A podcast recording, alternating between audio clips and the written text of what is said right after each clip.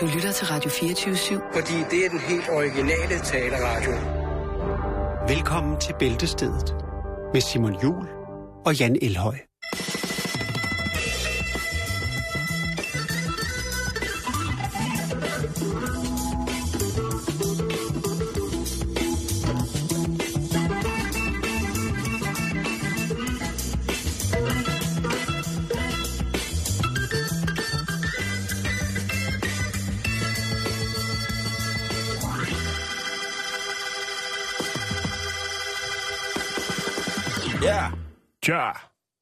Skal koge sådan der.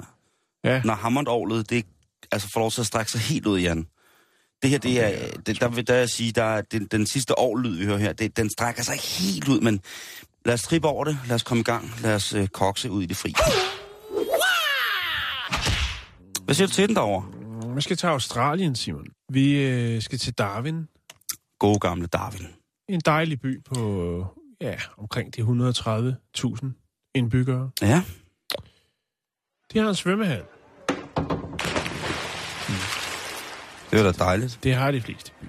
Og det, Større byer, ikke? det kunne man sige. Det kunne man godt sige. Øh, men ved du hvad, Simon? Der er et problem med en svømmehal. Nå, altså, udover at de ligger lige ned til vandet. Ja, ja, men derfor har de øh, en svømmehal. Nå, ja, ja, ja, ja, ja. Det, men Simon, de har et problem. Er du skæv? Nej, det er jeg ikke. Nå. Jeg fordyber mig.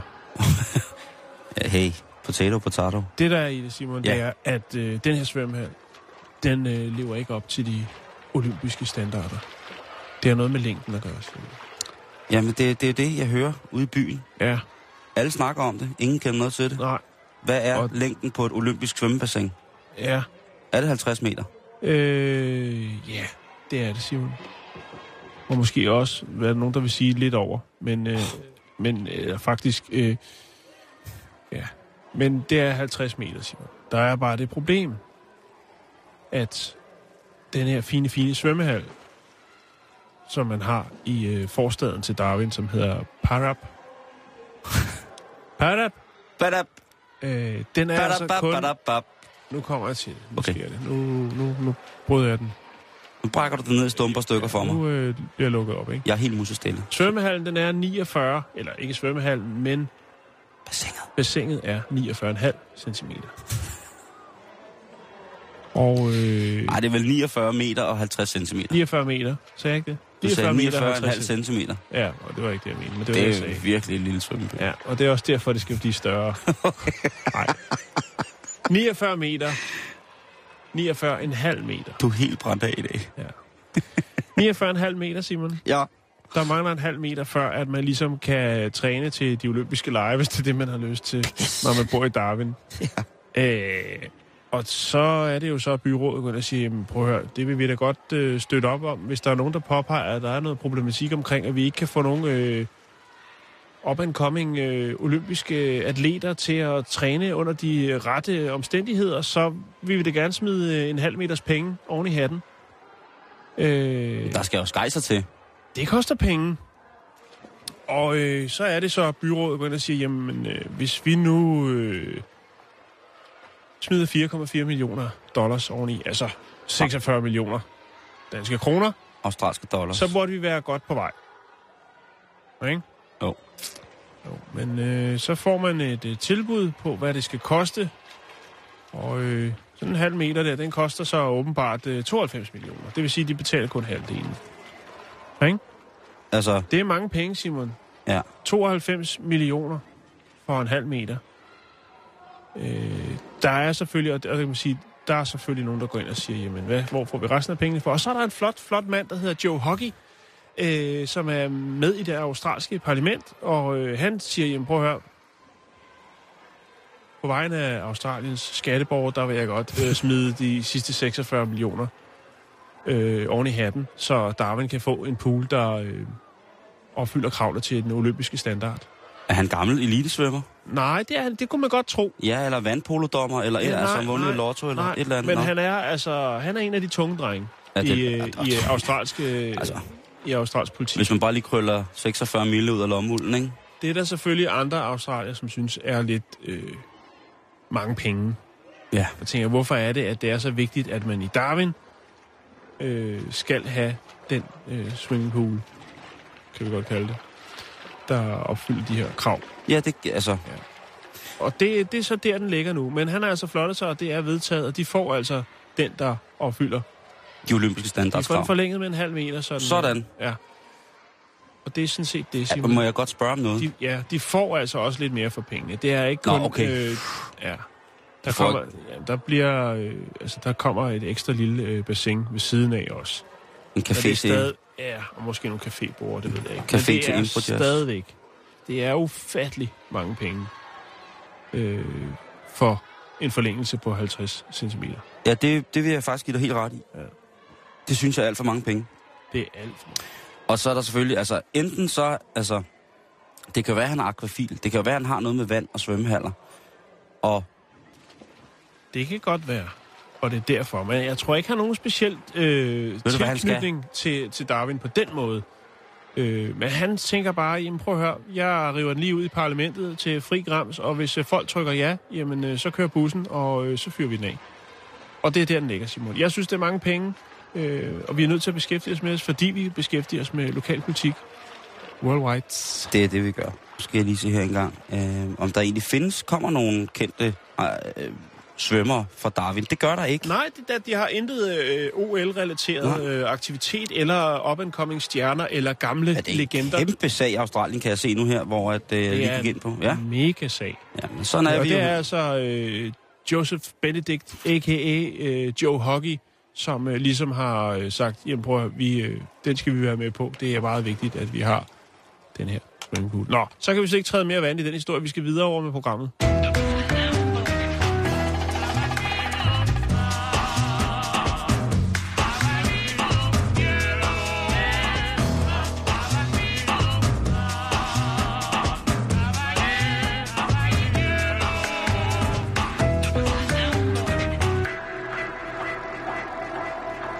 Tænk dig en krise med sådan en svømmehal der. Ja. Men nu skal vi altså helt ud i Guds egen natur. Ej, hvor smukt. Og vi skal snakke om æderkopper, Jan. Ja, Og der er noget ved æderkopper, som bare er drønhyggeligt, synes jeg. Hvis man har arachnofobi, så er det jo klart, at så går det ikke rigtigt, men jeg har altid været ret glad for æderkopper. Ja. Og æderkopperne, de er jo karakteriseret ved at have den her todelte krop og otte ben, og så har de spindevorter og giftkirtler.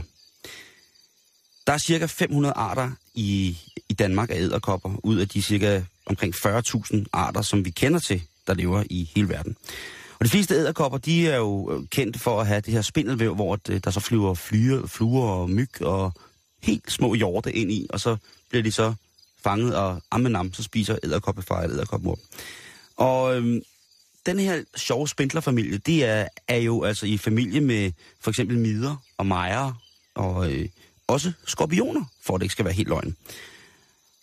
Og hvorfor er jeg så fascineret af det her? Jo, det tror jeg jo fordi, at første gang jeg så æderkopper, der fandt jeg ud af det der med, at de har otte ben, og den måde, de kan bevæge sig på. Det er simpelthen det er så sejt at se, når æderkopper sådan nærmest går skråt til siden på en eller anden måde. De der ben, mm. der ligesom...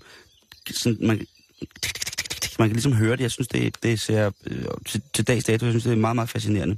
Og så kommer øjnene, når man, da jeg sådan kan huske, at jeg så billeder, sådan mikroskopiske billeder af æderkoppernes øjne, hvor de ligesom bare har altså, utrolig mange øjne. er Og der er mange folk, der synes, det er meget, meget uhyggeligt, og det er klamt og sådan nogle ting. Så jeg synes bare, at det er, åh, jo flere øjne, jo federe.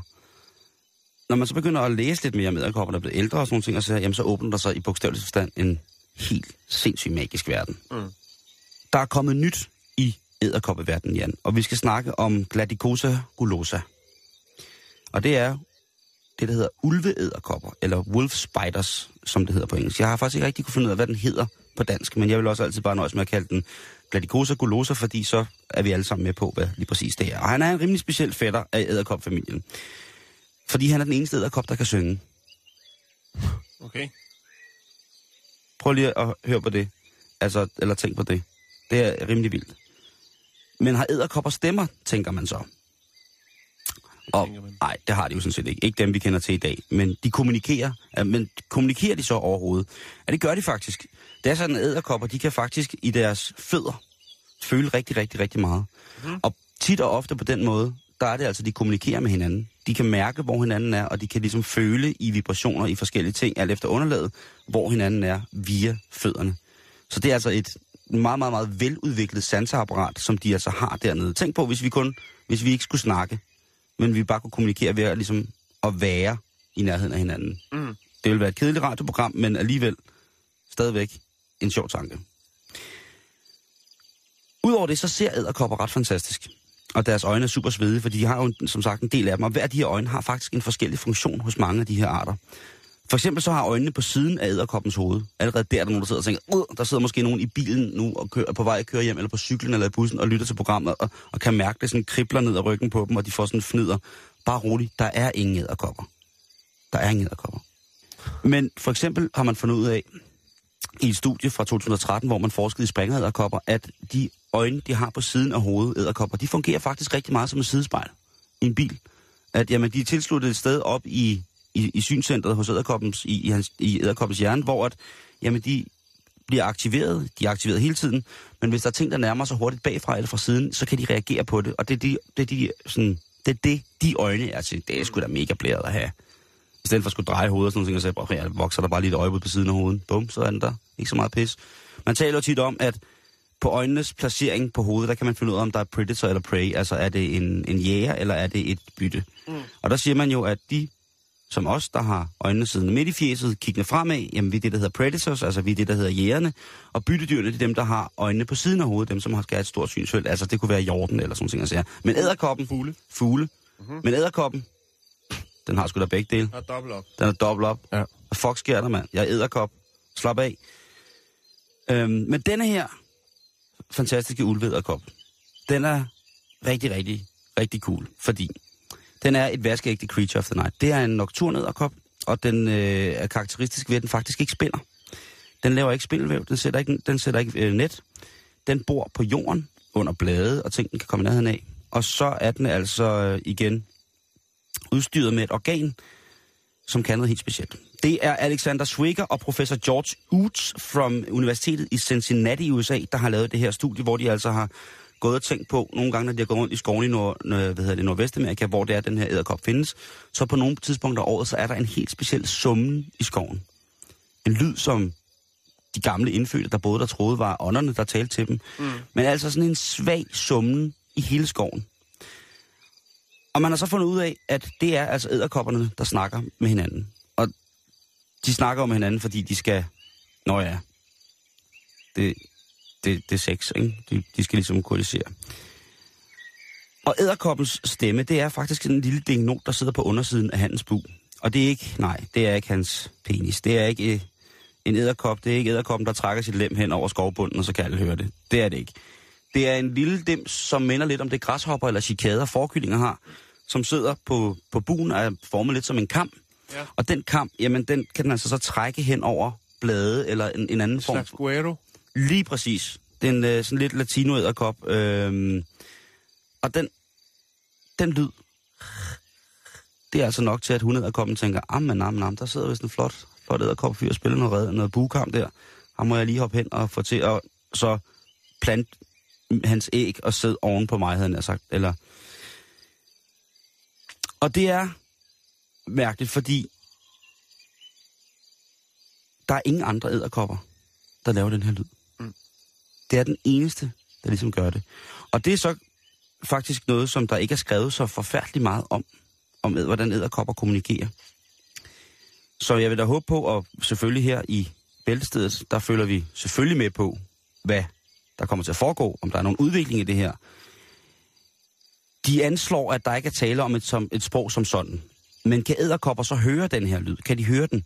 Faktisk så er forskerne mere til, at de mærker det. Vi snakkede om æderkoppens fødder, at den under den sin små æderkoppefusse nu, så den har den altså nogle rimelig gode øh, hvad hedder det, sensoriske redskaber. Og det man mener, det er, at den lyd, den, laver en, den sender en helt speciel vibration afsted, når for eksempel hanæderkoppen og hunæderkoppen er på samme blad. Den maksimale effekt er altså, når de er på, øh, på bladet, der kan høre det. Forskerne de isolerede de her små æderkopper. De isolerede hanæderkoppen og provokerede ham til at lave den her lyd. Så isolerede de hunæderkoppen i et rum for sig, og sikkert en dejlig, dejlig treværelses. Og så afspillede de så lyden, altså en forstærket lyd af det her, mm. hvor hun reagerede på det. Men det var mest på vibrationsmæssigt. Hun gik lidt rundt om sig selv og tænkte, ah, er der en farlig lækker hanæderkop, der sidder og spiller på sin bugkam et sted? Det var der selvfølgelig ikke. Men lige pludselig har der åbnet sig en helt ny verden for, hvad æderkopperne skal og kan. Mm. Jeg er jo bare glad for. Men okay, for er det svedigt, at æderkoppen kan synge. Om den er giftig? Er den giftig? Nej. Ikke den her. Ikke specielt. Den skulle, altså, det skulle ikke være rart at blive bidt af den, men den skulle ikke være til at dø af. Så er den jo fin. Så den bare sidde og synge. Så den gad jeg godt at have. Hvis, man kunne, hvis den ikke blev for invasiv, så kunne man have sådan en ude i haven. Så kunne den lige tage alle de dumme ting, som ikke skal være i grøntsagerne. Og så kunne den lidt spille musik samtidig. Det er svedigt nok. Her er et band. Wow, Blackman, der var den helt gratis.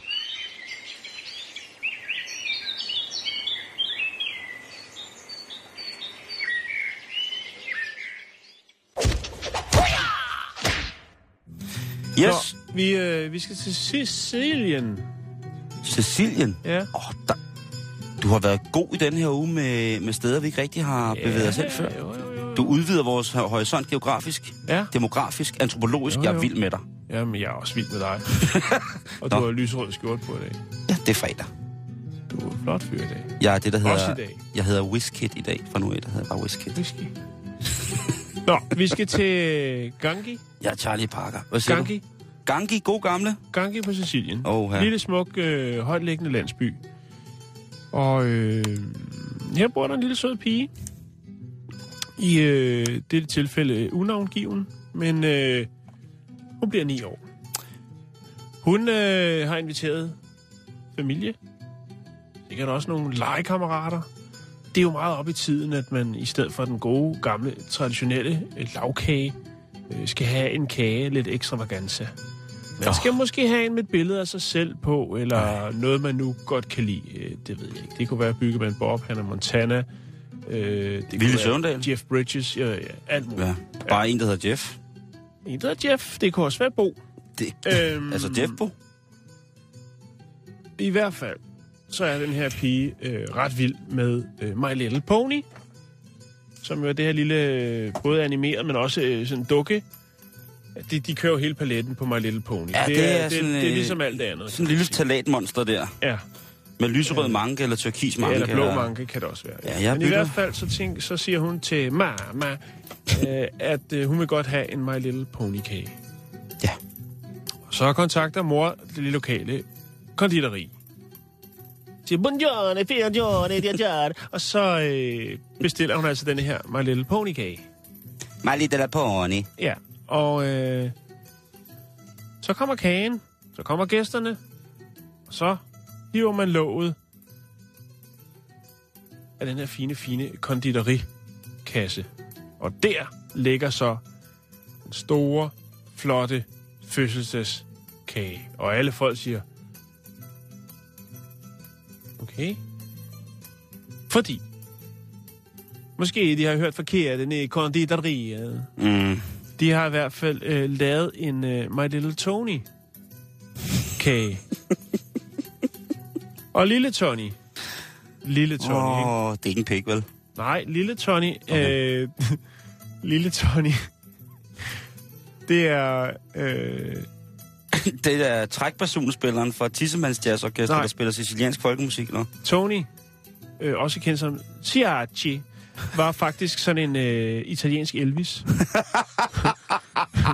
øh, som var meget, meget øh, populær ja, i Italien, men også i, i England faktisk. Har du billede I ham? slutningen af 50'erne og i begyndelsen af 60'erne. Jeg skal lige finde et billede Og, af det, øh, Tony.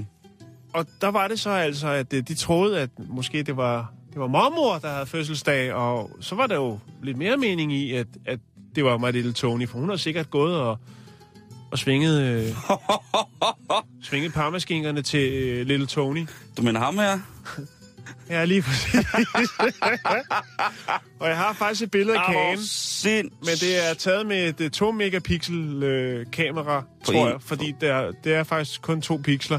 Det er ret kornet, men jeg kan godt læ- lægge det op her lidt senere. Ja, Simon, jeg tror ikke hvor bare- man altså kan se øh, den her øh, lille My Little Tony. Jeg Øh, tror, jeg, jeg kan også... Vi, skal vi lægge et billede op af det, det jeg lige har vist dig? Ja. Ja. Jeg kan lige beskrive det Men for han er jo lytterne. sådan, sådan en uh, pendant til Elvis der, ikke i 50'erne. Og det var altså My Little Tony. Altså, altså, han er fræk. I, på det her billede, jeg sidder med, der står han altså i country outfit og ligner en, en blanding mellem en, øh, ja, en, øh, en ung Liberace, øh, Elvis Presley selvfølgelig er der også noget i, det er meget fingeren. Og Cliff, han- det, er gør der- alt. det kan være mormor og sige, nah, Little Tony. Ja, Og det, jeg tænker på, det er jo faktisk, fordi de jo bliver jo stikhammerne tosset, ikke? Altså, de løfter låget, så ser de det der, og så og man skal jo de- passe på, hvad man gør sure på Sicilien, ikke? Jo, fordi det kunne jo godt være, at øh, var far noget- måske arbejder i Cosa Nostra eller et eller andet, og så tror jeg nok, at det konditori skal til at øh, få lavet nye fingeraftryk. Og, øh, Når far han er færdig med at tælle fingernegle ude i hønsehuset, så kommer han og skærer dine af.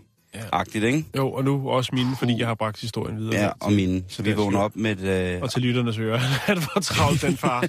Men det var det, Simon. Øh, my little Tony. My Little Tony. My little Tony. Jeg, jeg, jeg, jeg er sådan lidt ude i måske at skulle finde noget musik med Little Tony, men øh, nu er Jake så ikke lige i dag, men det kunne altså have været... Øh, det, det, måske... Og han, lad os lige høre et lille stykke. My little Tony. Det kommer her. Det kommer her. Un cuore matto che ti segue ancora. E giorno e notte pensa solo a te. E non riesco a fargli mai capire che tu vuoi bene a un'altra e non a me. Un cuore matto, matto da legare, che crede ancora che tu pensi a me. Non è convinto che sei andata via, che m'hai lasciato e non ritornerai.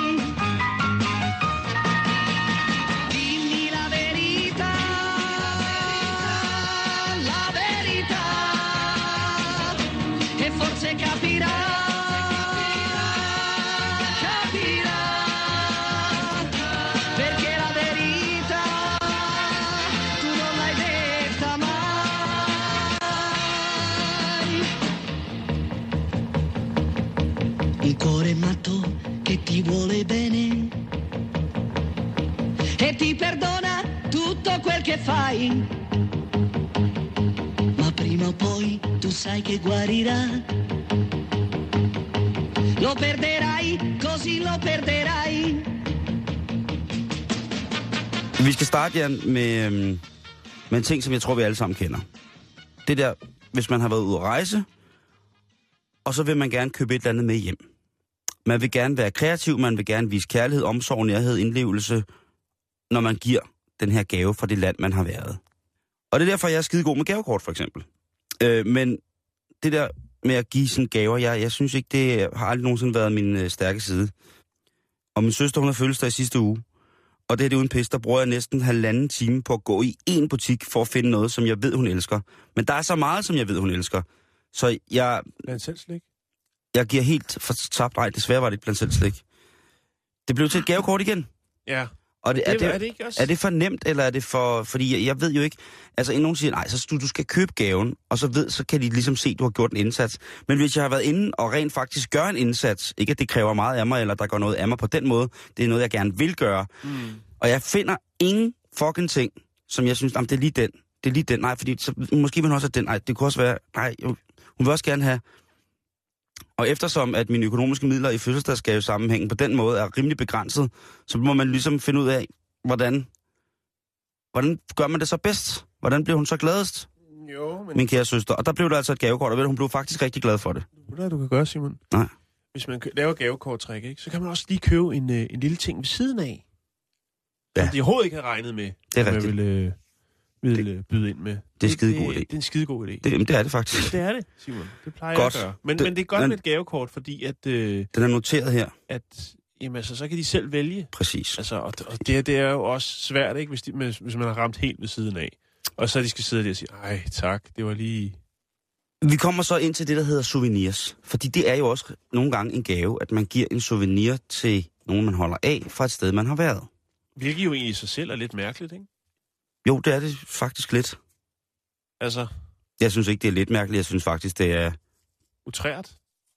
det er pænt sten, hvis jeg skal være helt ærlig. Ja, æv, bæv, jeg har været på ferie. ja, ja, lige præcis. Nå, du sidder stadig her, Kugelu. Ja, men Nå, her, der er har du, her har du Eiffeltårnet, og så har du Venedig her. Værsgo, her er der en papfigur af pyramiden, og jeg kan se, at du ikke er blevet skiftet endnu, men øh, bare så du ved det, der var varmt der, hvor jeg var. Vi ses. Men altså, det, der, souvenir skal godt være lidt en stratrøver. Og øh, så jeg researchede lidt og kiggede i souvenirshopsene, som der lå rundt om vores kontor nede ved, ved os. Øh, vi har, Du, du har været på research. jeg har været på research, eller det vil sige, jeg gik bare lige ned for enden af gaden, og så lidt ned til kanalerne. Øh, og, og der fandt jeg jo de her shops, som ligger lige tæt op af kanalrundfarten. Ja. Og der gik jeg jo ind, fordi, altså, jeg ved, jeg ved simpelthen ikke, hvad, hvad de ting, hvor, hvem, hvem der får de idéer til at lave de ting, at de tænker, at det er det, de skal have med hjem fra Danmark, det der du. Det er lige det. Hvad er det for en straf, de afsoner, siden at de ting, de designer, er så forfærdelige? Det, ja, det må være en straf. og det må hvad- være en straf. Hvad, bliver der nogensinde, jeg tænker på, bliver der nogensinde revurderet, hvad, hvordan altså udadtil... En versionering, det er det, og det Ja. kommer vi til. Det er fuldstændig... Må jeg lige sige det færdigt? Ja, undskyld. Øh, altså, hvad, er, er der nogen, der ligesom, er der turistråd, der ligesom revurderer og siger, det her, det skal vi, øh, der skal lige strammes lidt op. De der trolde inde på strøget i souvenirbutikkerne, har den almindelige dansker nogen øh, referencer? Ved de overhovedet, hvad de trolde står for, og kender historikken omkring det? Ja. Fordi det er jo den, vi sender videre til folk, siger, at jeg har købt sådan en trold i Danmark. Altså, men hvad er historien bag? Det aner det ikke. Jeg ved det sgu egentlig heller ikke. Jo, måske hvis jeg gør mig umage, men det gør jeg ikke lige nu. For nu skal jeg nemlig sidde og lytte på din, dit øh, greb. Ja, jamen, du har, ja, du, har, du, har pisse rigt, du har pisse meget rigtig ret, hvis jeg må sige det på den måde. Tak. Fordi det, det undrer mig, når jeg, jeg gik rundt og kiggede derinde, og det var derfor, jeg kommer frem til, at det må være en straf, de mennesker, der sidder og designer det her. Og de folk, der skal sælge det som værende. Et Tak fordi, du, fængsel. tak fordi du besøgte Danmark. Ja, lige præcis. En, øhm, sådan en, en etbenet tinsoldat i træ, og sådan lidt bøjsenagtigt design, uden skarpe kanter, som børn også kan lege med. Øhm, så var der et imiteret tindkrus med låg, hvor der var sådan et flerfarvet dårligt emaljeemblem, hvor der står Copenhagen. Så så jeg en uh, t-shirt, eller så spurgte jeg en, uh, en af pigerne, der arbejdede der, hvad, er, hvad sælger du mest af? Hvad ryger der ud af butikken? Hvad går som varmt brød hernede i souvenirbiksen ved kanalrundfarten inden midt foran Christiansborg? Og der hiver hun altså en, en sort forvasket t-shirt frem. Jeg ved ikke, om det hedder Stonewash nu til dags, men den er overdynget skånsensløst med en kombineret perleglinsende og paletskældsmotiv, der minder om byens tårne. Og den lille havfrue, og det lyder af meget. Og det kan jeg så sige, det er det også. Det var et direkte overfyldt motiv, hvis man skal gå kunstanmeldernes vegne. Det skal man. Og den skide søde pibutikken der, hun siger, jamen altså det her, det er, den, den ryger. Den ryger bare som varmt brød. Klaphatten bliver der også købt rigtig meget af i souvenirbutikken, fortalte hun. Jamen, den er, den er lidt Øhm, øhm, sjov, synes jeg. Altså, også- selvom den er lidt gammel af en opfindelse at være, øh, dansk opfindelse, så er den jo stadigvæk sjov. Og så plastikvikingehjelmen Ja. med det hvide horn. Som, Eller Som de også har i BR, faktisk. bare ikke i voksenstørrelse. Nej, det er rigtigt. Eller så ser der, det også alt for alvorligt ud, hvis det er voksenstørrelse. Og så er der altså en sky af askebæger med alle de klassiske københavner motiver, Danmarks motiver. Ja. En mølle og en stork og en... Øh, og, og, hvad hedder det selvfølgelig? Amalienborg, Kronborg, Holger Danske, den lille havfru. Hele vejen rundt der. Ja. Og der er jeg så glad for, at du siger, hvornår er der nogen, der versionerer de her ting? Hvornår får vi en upgrade på, hvad vi vil give folk lov til at tage med hjem fra Danmark som smukke minder af vores fantastiske land? Mm. Jeg har givet det lidt som kitschgaver i lufthavnen, så jeg plejer jeg at købe sådan et askebær til, øh, hvad hedder det, jeg tror det koster 100 kroner. Det er ret dyrt faktisk. Og det er sindssygt grimt. Det er sådan en lille tand, eller tindaskebær, det, det er jo ikke tin, men det ligner det, hvor der er plads til tre cigaretters, og så er der et billede af den lille havfru. Jamen, det... Og det, det, det spreder hele tiden glæde, men det spreder glæde på den her. Helt konkret, så er det en af mine øh, dejlige venner, som bor i München. Og vi har fundet ud af, at øh, det, det sjove ved hinanden, når vi besøger hinanden, det er at tage dumme ting med. Sådan en rigtig turistting, ikke? Mm. Problemet er, at de turistting, jeg får fra, fra Tyskland, kan jeg godt lide. Også i lidt kitsch henseende. Og det er det samme, som der så foreligger for, for mine gode venner i Tyskland, at de synes også, at selvom de, altså, de ved godt, at jeg synes, det er mega grimt, men de synes faktisk, det er lidt fedt. Mm. Det er kitsch. Så det kan være, det er det. Jeg synes bare, der er så meget mere at tage med hjem fra Danmark end kitschede ting. Hvis jeg skal være helt Jo, ærlig, og jo. lidt penippen og Jo. det gamle og sur. Jo. Men jeg tror, det er, fordi der er en eller anden, der har, har flottet sig i, i i 80'erne har fået produceret simpelthen så meget, så der står et eller andet sted altså nogle øh, 40-fods container med det her i, og det, det, det, det bliver med at sælge det til, til Jo, men du har, da, haves. du har fuldstændig ret.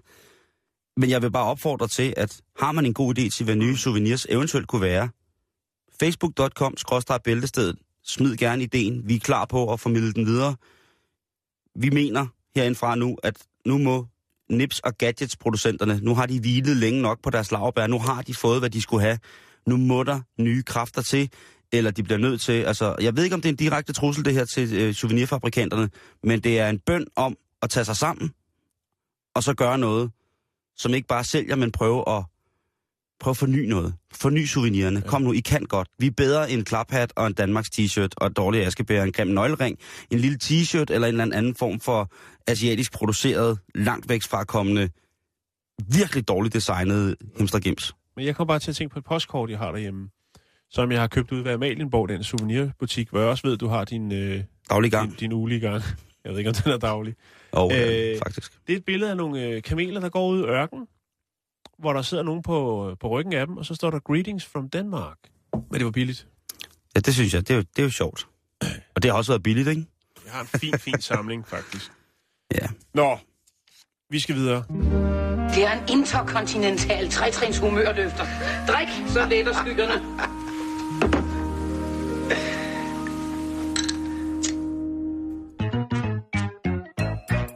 Tarantulas, tarantulas. Everybody loves tarantulas. If there's just fuzz where your hamster was, it's probably because of tarantulas. Ja, nu synger de jo her i den fantastiske Tarantula-sang, at øh, det kan være, det jo fordi, at, øh, at man ikke ved, hvor hamsteren er, så kan det være det fordi, at Tarantulaen har taget den. Det kunne jo også være fordi, at den sydamerikanske skolelærer ikke kunne magte mere, og så bare spise den. Præcis. Vi skal snakke om en herre, der hedder Ja. ja. Alex øh, Bellini. Åh, oh, er han cirkusdirektør? Det kunne man godt tro. Er han kanonkonge? Han er italiener. Er han tryllekunstner? Han er italiener, Simon. Åh, oh, Alex Bellini. Og han er opdagelsesrejsende. Hvad? Du, det, det siger der ikke noget? Nej, han har lavet nogle ret vilde ting. Det sagde heller ikke mig lige noget umiddelbart. Men øh, på CV'et har han blandt andet, at han har roet i båd over Atlanterhavet 1931 km. Så han gået på tværs af Alaska med en slæde. Øh, det er 3700 km. Og han har også været en tur igennem Amerika øh, til fods. Og nu er han altså gang i et nyt projekt, Simon. Jeg ved, Som- hvad det er, han skal bevise over for sig selv. Jamen, han holder foredrag og andre ting. Det er ja. meget op i tiden. Hvem det, han er, hvem det er, han hader så meget, så han har energi til at gøre sådan nogle ting der. Øh, nej, men det, det er ikke sikkert, Simon. Det, Nej, det er bare det, mig, der, men jeg, jeg skal men, men der kan godt være noget i det, hvis du går ind i en øh, længere psykologisk debat om, øh, øh, analyse af det, så er der sikkert øh, noget med, at... Øh, at enspændere, der kaster sig ud i sådan nogle projekter der, nok i virkeligheden er... Øh, og han er en flot mand, han er italiener, Simon. ja, han, og øh, det er det han- vigtigste. Det er det Men vigtigste. nu skal han altså, nu, nu lukker han op Han for et projekt, som jeg synes er rigtig, rigtig interessant. Okay. Øh, på et eller andet mærkeligt. Han skal kravle til Afrika Nej. Nordkap. Og... Han, øh, han slår sig ned på et isbjerg. Og det gør han i et års tid. Eller så længe øh, han kan gøre det, før at øh, isbjerget smelter. Ja, En speciel øh, udviklet aluminiumskugle skal han opholde sig i. Den er oprindeligt designet til at beskytte mod øh, tsunamier. Survival Capsule hedder den, og øh, den er altså 3 meter i diameter. Den er bygget blandt andet af tidligere medarbejdere fra øh, Boeing-fabrikkerne og fra det, der hedder NOAA, som er National Oceanic and Atmospheric Administration. så den er bygget af menneskekød. Den er, nej, det er dem, der har lavet dem, Simon. Nå, okay. Det er, Konstru- den er ikke lavet af menneskekød Nå, jeg troede, og knogler. Man har ikke taget var nogle, øh, Nogle nogle afskedede medarbejdere, tørrede dem og byggede har man lavet en 3, 3 Nå, men hvis han- diameters altså, øh, kugle. Hvis han det er så extreme, Det er for at understrege, at det er lavet af fagfolk. Det er folk, der ved noget om øh, den om at slags ting. rundt på de isbjerg. Nej, ikke Om, det, Simon. om overlevelse. Fordi, det kan vi lige komme til, fordi det er jo ikke, de har ikke bygget den til det her Nu formål. holder jeg kæft. De har ikke bygget den til det her formål. Okay. Normalt så er den jo bygget, som jeg sagde, til øh, beskyttelse og overlevelse øh, ved tsunamier. Og der er den altså lavet til, at der kan være 10 personer inde i sådan en, øh, en boble. Hvor, En hvor stor siger du, den er? Øh, 3 meter i diameter. Det kunne være Helle Thornings geisha kugle. Det kunne det godt være. Hun Ja. har plads til mange, ved jeg. I den er der øh, bolig, altså der er mad, Ja. øh, vand og ilt, men Bellini, han skal ikke bruge øh, 10 sæder til noget. Så han øh, har været med til at redesigne den øh, og hive ni af sæderne ud. af den her kugle. Og. Øhm, og så er der blevet installeret øh, solpaneler, wifi, en seng, lidt forskellige nødhjælpsudstyr. Og så vil han altså øh, slå sig ned på et isbjerg, som han ikke lige har fundet lige nu, men øh, det kommer. Og øh, så vil han jo så, hvis når Nu bliver jeg isbjerget, nødt til at finde ham. når, når isbjerget smelter, men jeg har link til hans hjemmeside. Okay. Øh, når isbjerget smelter, så er han jo i den her kuppel, som kan flyde, og så kan han jo øh, bede om hjælp, og så kommer der nogen og henter ham. Missionen den begynder i år, Simon. Og hvad er det så, at øh, det går ud på? Jo, han er jo så den første, kan man sige, eller ja, måske ikke den første, men en af de første, som øh, følger meget tæt på øh, livscyklusen for et isbjerg. Og håber på, at det her stunt også kan få folk til ligesom at se det her med øh, global opvarmning. Og det er jo ligesom der, det bliver interessant. Fordi nu, er han, nu kan han jo ligesom dokumentere det, altså på nærmeste hold, ikke? Ja, ja, men... Han, er, han er på isbjerget, mens at det ligesom forgår. Og når det så, og når det så forgår, så, så flyder han så videre i sin så øh, flyder, han, så flyder han videre ud til nogle foredrag. det handler om øh, gletsjer, der smelter, øh, stigende havniveau, grundet de klimaændringer, der er. Ja. Og det er ligesom det, der er øh, projektet. Og han har, sat, han har, taget, han har hævet et hår, et hår, skulle jeg til at sige, et år ud af kalenderen for at øh, slå sig ned på et isbjerg med wifi, og så ellers bare, øh, Og dyrke det. ja, lige kigge lidt ud af de små kuppelvinduer, og så ellers bare øh, køre noget RedTube eller Pornhub, eller hvad det er, der Det bliver spændende. øh, Skrive en bog, måske kan det også være. Øh. Sikke en udsigt. Ja, men det, jeg synes faktisk, det, det, er, det, er, det er et meget sjovt øh, projekt. Jeg kan lige vise dig et billede af den, øh, den flotte fyr. Vi kommer i hvert fald til at følge det på, på tætteste hold. Jo, jo, det gør vi. Øh, jeg kan lige vise dig et billede af kublen op. Jeg skal nok lægge det op til jer. Øh, Ej, hvor er er den fed. originale overlevelseskubbel, ikke? Ej, hvor den er jo Øh. øh. sindssygt fed, den der. Det er, det er fine varer. Og, Altså, øh, en overlevelseskapsel af den en slags, den vil man jo altså gøre alt for selv have. Ja. Fuck, hvor ser den fed ud. Der er selvfølgelig, han er jo italiener, ikke? Så der er nogle, øh, nogle smukke, smukke billeder, hvor han går i... Øh, Alla deriva su un iceberg. ja. Og det er hans næste projekt jo. Og der går han jo. Sådan, han er en flot fyr, ikke? Jeg synes, det, jeg synes, det er godt, at han øh, har et forskningsprojekt med. Fordi ellers så var det sgu... Øh, Jo, ellers har det bare været sært, ikke? jo, så havde det bare været... Men, men på, den, på, den, på den rare måde, ikke? Men altså... Jo, jo, jo, jo, jo. Der er sikkert nok nogen, der skulle finde ham interessant alligevel, hvis det ikke var for ligesom øh, grundet isbjerget, men bare var, fordi han godt ville være lidt alene. Det er lige præcis det. Jo. Manamana, manamana, manamana, manamana, manamana, manamana, namana, manamana, aha. Vi har været rullet ind i den her tid, Jan, med fyldt med helligdage, som, hvor vi jo... Er det ikke noget, vi bruger så meget, Simon? Nej, men hvor det, det er ligesom... Når man ligesom... Så hylder man jo helgener, og man hylder, hylder det guddommelige, og her, nu har det jo været så Jesus Kristus opstandelse, man ligesom har markeret ved de her ting og sager. Og det stammer jo også fra en tid, hvor danskerne nok i lidt højere grad end i dag er afhængige af kirken som, hvad kan man sige, moralsk støtte. Mm. Og mennesker er jo egentlig bare mennesker, så er det jo selvfølgelig, øh, altså, der er jo selvfølgelig individer inden for alle trosretninger, der har det svært. Øh, der er jo. også tosset folk, og der er jo gakkelak galore, og så er der jo inden for alle trosretninger også folk med psykiske lidelser, som jo gør det til en dyd, ligesom, og i deres trosretnings navn udfører den ene ugerning efter den anden, eller på en andre måder udfører tossedommen. Og det må være sådan, Der det nu er er. brugere og misbrugere. Lige præcis. Åh, du æder den skarp i dag. det er altså, det er kun midt på ugen, det vil jeg sige. Tak, tak. Øhm, men jeg er den overbevisning, at fysiske og psykiske lidelser ikke er straffe for højere magter. Øh, jeg er den overbevisning om, at det har meget, rigtig meget at gøre med kemi og biologi og sociologi, hvis man endelig vil den vej, psykologi, hvis man vil. Men nok om det. Man kan jo ikke, øh, altså man har jo ikke altid kunne resonere sig frem til det her med, hvad der var galt med folk, hvis de var psykisk syge, eller havde fået en mutation eller et andet. Så har man Mm. sagt, det er Guds straf, øh, eller hvem man nu har troet på. Øh, Hvis du ikke, øh, Ave Maria, er den eneste vej udenom, og folk er jo døde alligevel, men det kan måske mm. være, at det har, har lindret lidt som en form for placebo, den her bøn, eller de her ting, og så jeg ved det ikke, Jan. Men nu har jeg kigget lidt ind i det der med, der er jo også, som vi siger netop det der med, der er jo også folk, der er psykisk syge og har det meget, meget svært inden for alle trosretninger.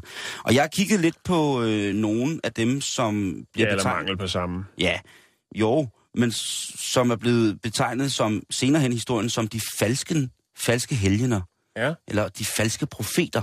Der vil jeg da lige øh, på den her onsdag stille og roligt med, med et par minutter tilbage, så vil jeg da godt lige give lidt videre. Det skal da ikke hedde sig. Og den første, jeg falder over, hun hedder Benedetta Carlini. Oh, Fordi at igen, jeg tager den, griber den, du er i Italien, jeg skal starte i Italien, vi laver et overlæg, vi laver en overgang, vi er der. Ja, ja. Vi, øh, klapper, det er en symbiot, op, det lige hænger præcis. sammen, det der hele. bliver skænket ekstra rosiner op i stroommen, vi er klar. Men øh, Benedetta, hun var faktisk... Øh, hun var en, øh, en, en pige, som allerede som 9 år blev sendt i kloster. I øh, klosteret ved Pescia i Italien. Der var hun ligesom rigtig meget sit liv. Og inden hun var 30, der var hun øh, faktisk steget så meget grædende. Man kan så også sige, at øh, de der 21 år, det skulle måske have gjort det. Men der bliver hun altså appet. Og så er man jo altså, øh, så er man godt op på rangstigen i klosteret, ikke? Så er man jo altså øh, søster højt på strå, hvis man skal betegne det på den måde udefra. ja. Jo, jo. I, øh, I 1619, der påstår øh, Benedetta her, at hun har altså haft en vision, hun har haft et syn, hvor hun altså har snakket med en, en, en, en flok helgener. Hun har blandt andet også været i kontakt med Jomfru Maria, og så selvfølgelig øh, med øh, Jesus Kristus, Guds søn, den eneborgne. Jo, Hun jo, selv har hun selvfølgelig. selvfølgelig også været. Øh, Jo. og hun har altså fået instruktioner, øh, at øh, Jesus vil stige ned på jorden, han, og så vil han altså tage hende øh, til ægte. Så vil han altså gifte sig med søster Benedetta Carlini. Og det er jo en ting, som øh, på det her tidspunkt i, i starten af 1600-tallet vejer pænt tungt i et italiensk nonnekloster, hvis man, hvis, man kan få, hvis man kan få sine medsøstre med på lige præcis den koger, at øh, Jesus han kommer ned, og øh, så vil han altså heldig i sig, sin krop, sin væske, sin, sit læme og sin tro til hende her, så øh, kan altså Så er godt på vej. det er jo lidt ligesom, hvis man, at teenagepigerne står nede i, øh, i, i gymnastikbadet Siger de to og råber efter Christoffer? og fortæller, at Christoffer vil giftes med Nå, ja, på den, ja. Øh, Christoffer er en meget, meget, meget dejlig menneske. Det, han, han gifter sig ikke bare, det ved jeg. Han, øh, han er en fri, han er en fri øh, ung mand. Han er er, hard to get. han er, nej, nej, han er bare for Amager. Så det, Han er get to hard. Ja, ja. Men i hvert fald, øh, det er jo rimelig vildt, at hun får de her ting, så de bliver rimelig glade for, for hende, og lige pludselig så stiger hendes anseelse jo også, fordi hun har de her forskellige, øh, hvad hedder det, øh, forskellige syn, og de her forskellige mm. drømme og visioner, som hun ligesom får. På et tidspunkt, så, øh, så får hun altså også en, øh, det kommer så frem øh, senere hen, men der får hun altså en, en ja, hun, hun har en lidt mærkelig, hun, hun er glad for nonnerne på en, øh, på en måde, som ligesom er, Ah, er mere erotisk. ja. Så hun siger blandt andet, at til nogle af, hun indleder simpelthen et, et, et forhold. Abbeden indleder et lesbisk forhold til en af sine nonner. Det kunne jo være en, en, en dårlig kødfilm fra, fra midt-80'erne, ikke? Jo, jo, jo. Men her der siger hun altså, at hvis, hvis øh, hun fortæller hende kvinden, som hun, hende nonnen, at hvis hun lægger sig her med, og når det så er sagt, så hvis de, vi knaller sammen, jamen så kommer du altså tættere på en, øh, en form for føjelig guddommelighed her. Ja, men det er jo en klassiker, jo. Ja, men det- og den, den- øh, den kan er- også, den den er- kan du den- også få i yogacenteret ude, øh, ude på Nørrebro. Ej, der er den ægte. Nathan, eller hvad fanden er den hedder. Nå, ja. Nathan? Har du ikke set den? Nå, det skal vi ikke snakke om nu. Der er jo de også noget med, så var der en, øh, der stod for det hele, der kom fra Rumænien, og han kunne altså, hvis Ja, du men det... det først det, røg kanen med ham, så var du øh, altså et, et så, skridt så, så, tættere. så var den ved at være der. Der har også været for eksempel øh, tvivl om, om, om, om, om fader Pio, eller Padre Pio, øh, endnu en stor øh, heldig ting. Men, men for eksempel så har der været øh, rygtet, eller legenden om øh, Sankt Januarius' blod, som jo altså er en øh, repræsentation af en, en ægte helgen. Det skulle stadig være tilbage, og der finder man altså ud af, at hver gang, at paven er kommet tæt, man siger, at vi taler jo katolikker selvfølgelig, mm-hmm. hver gang paven er kommet tæt på det her blod, der er bevaret på et stykke træ i en, i en glasmontre eller en kirke, der, så bliver der altså, så, så begynder blodet at flyde igen, så bliver det flydende. Ja. Det er tankevækkende. Og det har, jo, jo, det har det jo altså. Og det, det har jo altså været noget, som ligesom har, hvis man har kunne gøre det, så hvis man har kunne få det gamle blod til at flyde igen, så har man jo altså haft en anden form for guddommelig kraft. På det tidspunkt, der vidste man ikke så meget om kemi, og hvad man kunne gøre, hvis man kunne tilsætte lidt, lidt småting, og så mm. kunne, kunne, kunne, kunne, kunne ting ske, Ja. så fremdeles. Men han er i hvert fald også, øh, han blev i hvert fald også lige så stille på et tidspunkt, ikke frataget sin heldighed, men man fandt ud af, at der var lidt hokus pokus med i det. Mm. Øhm, det sidste helgener, som vi lige skal til, det er øh, i øh, 98, der er der en, øh, øh, en historiker, som hedder Hubert Wolf, som finder en historie omkring nonnerne af Sankt Ambrogio. Og det er en historie, som har været øh, smidt langt, langt ind under gulvtæppet, øh, fordi Vatikanet, de ligesom i 1850'erne bestemte sig for, at hvis der er nogen, der får noget at vide om den her historie, så fungerer det ikke særlig godt. Så tyder det altså på, at vi bare er en, en bunke freaks. Men i hvert fald, de her, øh, de her søstre her, jamen altså, de... Øh, Katrina von Hohenzollern Sigmarkin, hun øh, kom i det her kloster som Ambrogio, og øh, det gjorde hun efter, hun var blevet øh, enke for øh, øh, øh, enke anden gang. Og der, hun kommer ind i det her, jamen, der, hun synes ikke, det er så fedt. Så hun sender nogle breve til, øh, til sin fætter, som tilfældigvis er biskop i Vatikanet. Og der øh, påstår hun altså, at der er nogle af de her søstre, som er i gang med at slå hende ihjel, og det er en konspiration imod hele, så det hele det går helt galt. Hun, er, hun vil bare, hun skal, hun skal væk derfra. Øhm, og på et tidspunkt, jamen der, når man har en, en, en fætter i Vatikanet, jamen så kommer han selvfølgelig ned og kigger på klosteret og siger, prøv at høre, det her, det går ikke nogen steder. Øhm, nu må det altså øh, stoppe, og, øh, og hende, som han, der ligesom bliver lagt til skyld for det her forfølgelse, det bliver fjernet jo. Mm. Øh, og det kommer så frem senere hen, at jamen, der har jo ikke været nogen, der har forfulgt hende der. Til gengæld, så øh, Katrina, hun øh, tænker, Nå, men nu har jeg sat mig lidt på den grønne gren her, hvad kan jeg dog gøre? Og hun begynder så at fortælle, at hun har fået beskeder fra Jomfru Maria og Jesus. Øh, ja. Hvad sagde de til hende? Jamen, de sagde, at hun skulle bruge rigtig meget tid sammen med en person, som øh, bliver kaldt øh, The Americano, eller amerikaneren. Og det er jo lidt sjovt, at hun skal bruge tid sammen med ham, når, når resten af klosteret jo er underlagt en forskrift, der hedder, at man ikke skal være i kontakt med nogen udenfor, og man skal så dels ikke være i kontakt med det modsatte køn mm. på den her måde med Nå. intime samtaler. Og jamen altså, det, øh, det går helt galt for hende. Og på et tidspunkt så siger hun altså også, at hun har, hun, altså hun indleder også et forhold til, til nogle af de her nonner, ikke? Og hun siger netop ved, at hvis, øh, hvis de ligger med hende, jamen så vil øh, sjælen fra selveste Elias stige ned og frigøre dem for alle mulige former for fortidens synder. Mm. Så ja, der er altså... Øh, En klassiker. Ja. Men hun blev altså taget midt i det. Og øh, der kom en, øh, en, igen, så kom der en, en, en fornuftig mand fra Vatikanet og sagde, prøv at høre, det her, det er vist ikke helt rigtigt, hvad foregår der her. Øh, hun var selvfølgelig også, at når hun havde fået bildet øh, folkene ind, at øh, når hun engang imellem havde besøgt amerikanerne og kom hjem og duftede af parfume, så havde hun fortalt, at det var, jamen altså, det var Jomfru Maria og Jesus' øh, skyld. Øh, mm. For når hun duftede sådan, jamen så var det jo en duft af, at hun rengjorde sig selv rent åndeligt. Ja.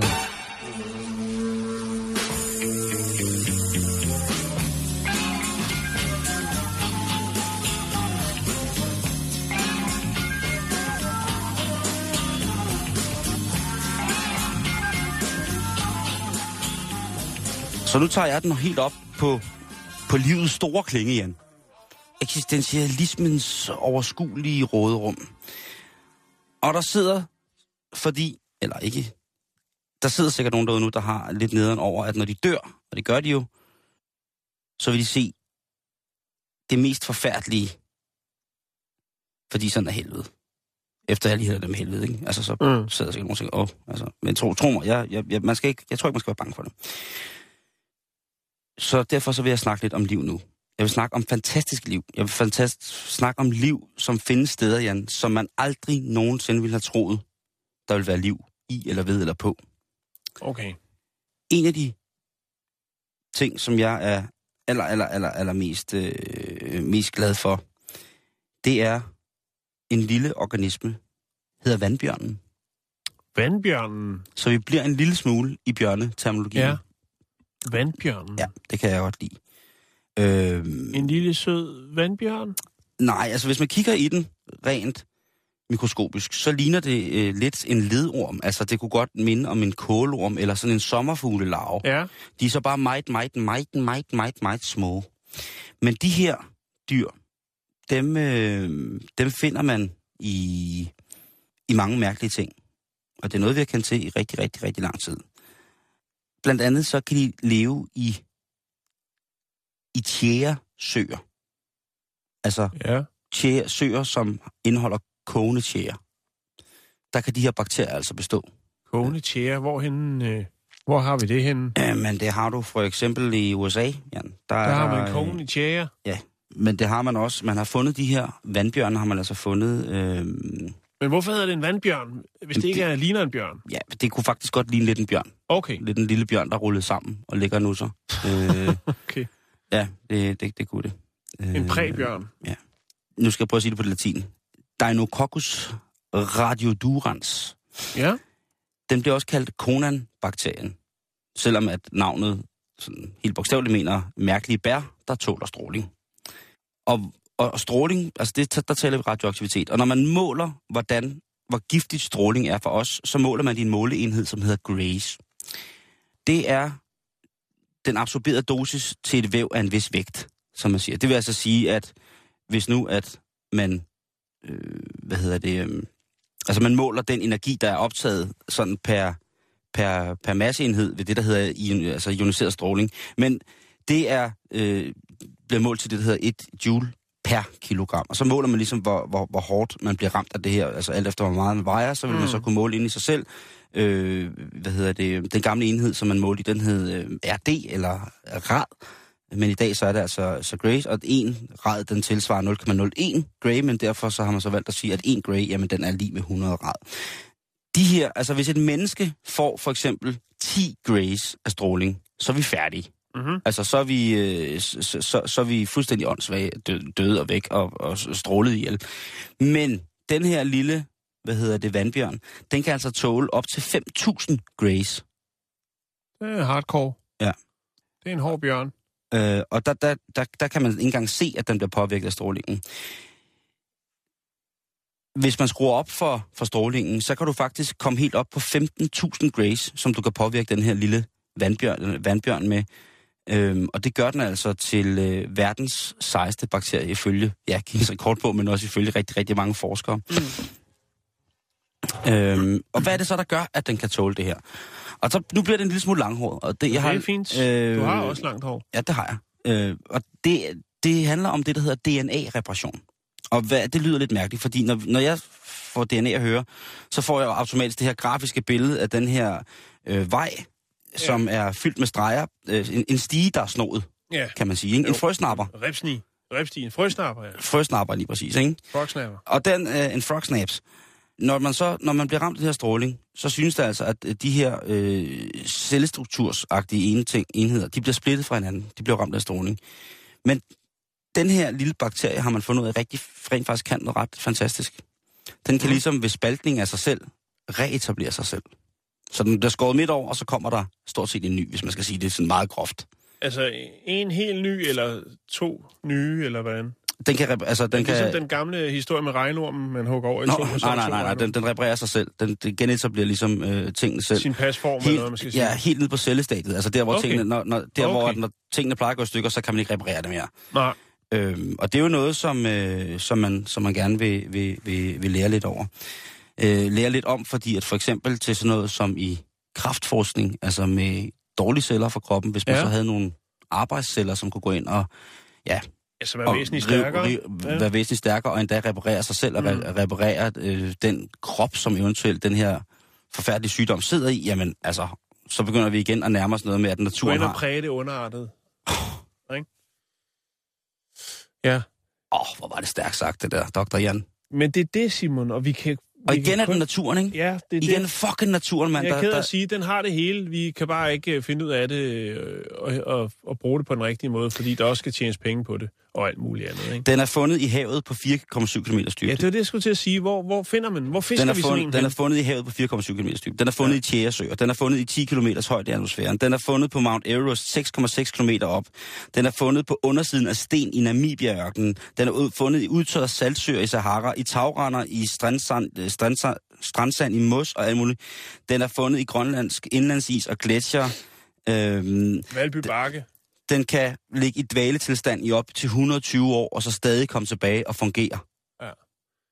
Det, det, den skal vi i gang med, og der, der skal samles ind, Simon. Den kan noget, den der. Den skal bruges til noget. Den ligger og venter på os. Den kan kortvarigt tåle ekstreme temperaturer op til 151 grader Celsius, eller øh, hvad hedder, mellem 150 og 270 grader Celsius.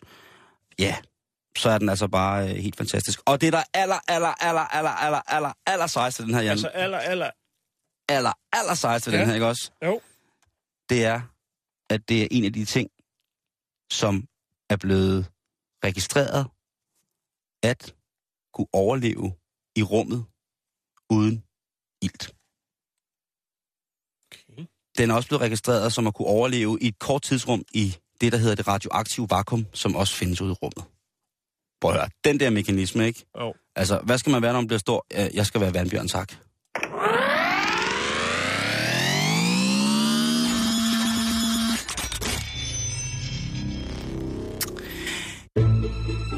Du lytter til Radio 24 /7. Om lidt er der nyheder.